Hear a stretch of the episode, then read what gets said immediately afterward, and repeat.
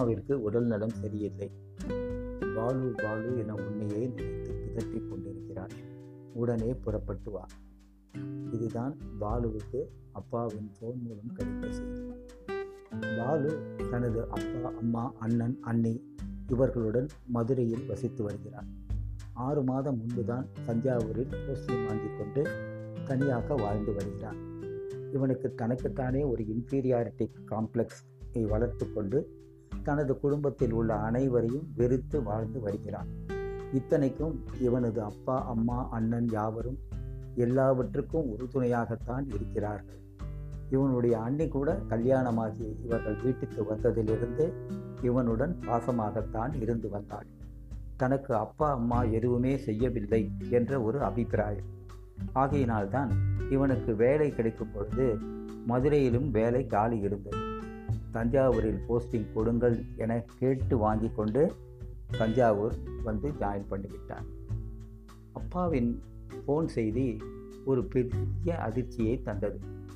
உடனடியாக பஸ் ஸ்டாண்டுக்கு வந்து மதுரை பஸ்ஸில் ஏறிக்கொண்டான் எப்படியும் ஐந்து மணி நேரமாவது டிராவல் பண்ணியாக வேண்டும். இப்பொழுது அம்மாவின் சிந்தனை இவனது மனதில் ஓடிக்கொண்டு இருந்தது. அம்மா பத்து மாத காலம் கர்ப்பமாக இருந்தபோது வயிற்றினில் கஷ்டப்பட்டு சுமந்தாள். பின்னர் இரத்தத்தை பாலாக்கி தனக்கு ஊட்டினாள். அதற்கு நான் என்ன செய்தேன்? இதுவரை எனது சம்பளத்தில் ஒரு அரை லிட்டர் பால் கூட வாங்கி தரவில்லை. பின்னர் சோறூட்டி வளர்த்தாள். இரவு பகல் பாராது தாளாட்டி தொட்டிலில் இட்டு மடியில் சுமந்து பக்கத்தில் படுக்க வைத்து கதை சொல்லி தூங்க வைப்பாள். அதற்கு நான் என்ன செய்தேன்? புத்தி தெரிந்து ஒரு நாள் கூட அம்மா என பாசத்துடன் அழைத்து விரும்பி அம்மாவின் பக்கத்தில் நான் படுக்கவில்லை. அப்பா ஆஃபீஸுக்கு போய்விடுவார் அம்மா தான் தினமும் பள்ளிக்கூடம் செல்லும் பொழுது சோறு ஊட்டி மதிய உணவிற்கு ஏதாவது டிஃபன் பாக்ஸில் போட்டு ஏதாவது வாங்கி சாப்பிடு என தினமும் காசும் கொடுத்து ஸ்கூலுக்கு கொண்டு விடுவாள் பதிலுக்கு நான் என்ன செய்தேன் இதுவரை?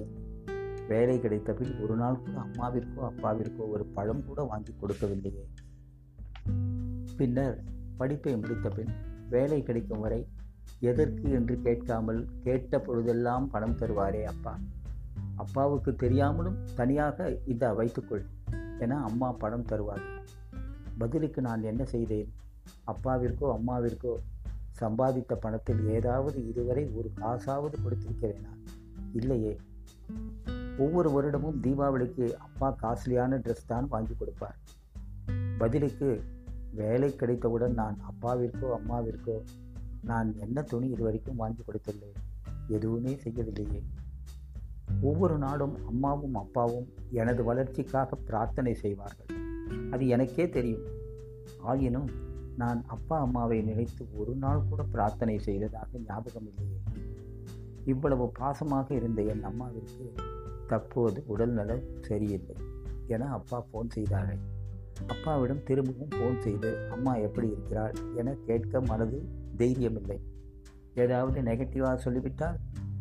ஏதாவது இருந்தால் அப்பாவே மீண்டும் ஃபோன் செய்வார் என தனக்குள்ளேயே மனசில் அலை போட்டு கொண்டு இருந்தது அவனது எண்ணங்கள். பஸ்ஸில் பயணம் செய்து கொண்டிருக்கும் பொழுது சில சகுனங்கள் தெரிந்தன. அவை இவனுக்கு சரியாக படவில்லை ஒரு இடத்தில் இறந்தவரின் சடலம் ஊர்வலமாக எடுத்துச் செல்லப்படுகிறது. இது அவனின் அவன் கண்ணில் படுகிறது.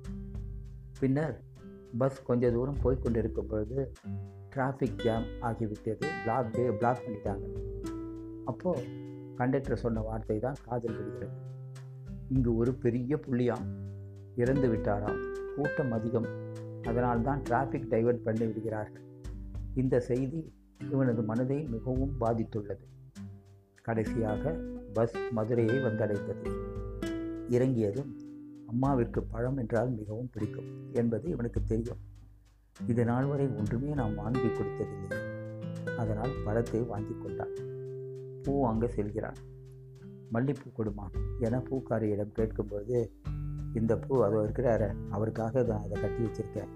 காசு கொடுத்துட்டாரு இதோ வரேன்னு சொல்லிட்டு போயிருக்கேன் இதுவும் இவனுக்கு ஒரு நல்ல சகுனமாக தெரியவில்லை கடைசியாக தனது வீடு இருக்கும் தெருவை அடைகிறான்.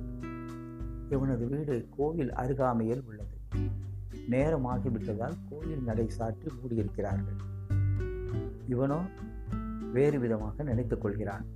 சாதாரணமாக யாராவது அந்த தெருவில் மரணித்திருந்தால் அவரது உடல் அந்த வீட்டை விட்டு வெளியே செல்லும் வரை கோவில் நடை திறக்க மாட்டார்கள் அம்மாவிற்கு ஏதாவது என வீணாக கற்பனையில் மீண்டும் மூழ்கி விடுகிறார் தனக்குள்ளேயே சொல்லிக் கொள்கிறான் அதெல்லாம் ஒன்றும் இருக்காது என சமாதானம் செய்து கொள்கிறான் தனக்குத்தானே. பாலு வீட்டை அடைகிறான் அம்மாவை காண ஓடி செல்கிறான். அப்பா அண்ணன் அண்ணி இவர்கள்தான் பாலுவை பார்த்தவுடன் சொல்கிறார்கள் அம்மா பாலு வந்துட்டான் பாலு வந்துட்டான் உங்களை பார்க்க.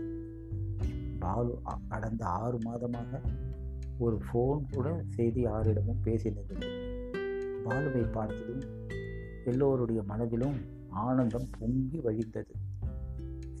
பாலு வந்துட்டானா? என்னை பார்க்க பாலு வந்துட்டானா? பாலு வந்துட்டானா? என்றது ஆமாம்மா உன்னோட பாலு தான் வந்திருக்கேன் என்றார். ஏண்டா அவ்வளவு பாவி ஆயிட்டேனா நான்? வீட்டை விட்டு போய் ஆறு மாதம் ஆகும் எப்படி இருக்கேன்னு ஒரு ஃபோன் கூட யாரிடையும் பேசலையேடா. நாங்கள் யாராவது ஃபோன் செஞ்சால் கூட கட் பண்ணிடுறீடா என அன்பாக கோபித்து கொள்கிறார். அம்மா என்னை மன்னிச்சிடுமா உன்னோட பாசத்தையும் அன்பையும் நான் சரியாக புரிஞ்சுக்கலேம்மா. இன்றைக்கி தாம்மா ஞானோதயம் வந்தது. அப்பா சொன்னார் நீ விட்டு விட்டு போனதுலேருந்து அம்மா உன்னையே நினச்சி நினச்சி எப்போ பார்த்தாலும் பாலு பாலுன்னு உன் பேரையே சொல்லிக்கிட்டு இருக்காண்டா உன் நினைப்பு தான் எப்போதும் சரியாகவே எப்போதும் சரியாக சாப்பிட்றதும் இல்லை சரியாக தூங்குறதும் இல்லை. உன்னை நினச்சி நினச்சி படுத்த படுக்கை ஆகிட்டாரா ரெண்டு நாளாக எழுந்துக்கவே இல்லைடா. அம்மா நான் தான் வந்துட்டேனம்மா. இனி நான் உன்னை விட்டு எங்கேயுமே போக மாட்டேன். இது சத்தியம்மா. என்றதும் உண்மையாவா சொல்கிற உண்மையாவா சொல்கிறடா பாலு என்றார். உன்னை பார்த்துட்டா இல்லை? இனி எழுந்து உட்கார்ந்துடுவாடா உங்கள் அம்மா என சொன்னார் அப்பா. இப்பொழுது அம்மாவின் பாசக்கண்ணீரும் பாலுவின் அன்பிற்காக ஏங்கும் கண்ணீரும் சங்கமமாகி ஒன்றென கலந்தன.